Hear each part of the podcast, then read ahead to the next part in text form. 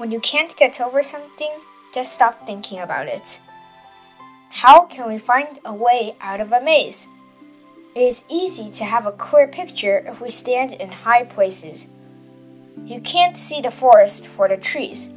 When we feel lost and couldn't find a way, it is usually because we are caught in a situation and trapped by our own interests, feelings, gains and losses, and emotions. Find the root cause of the suffering and address it. Such is what we put effort into not simply letting ourselves drown in trivial emotions.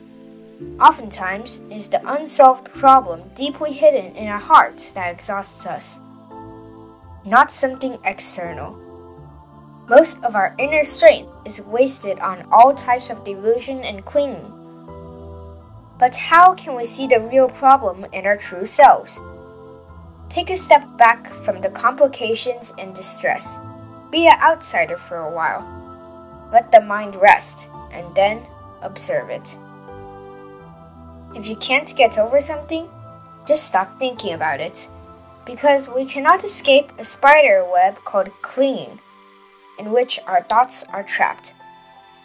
Only by making a change, having a new perspective, and viewing it as an outsider, can we be freed from these emotions and afflictions. However, it is not easy to do so because it's difficult to overcome oneself. Therefore, we should let ourselves be in the company of good teachers and friends. Listen to the words of the wise, open up to new lifestyles, and let the light of wisdom shine bright in our hearts.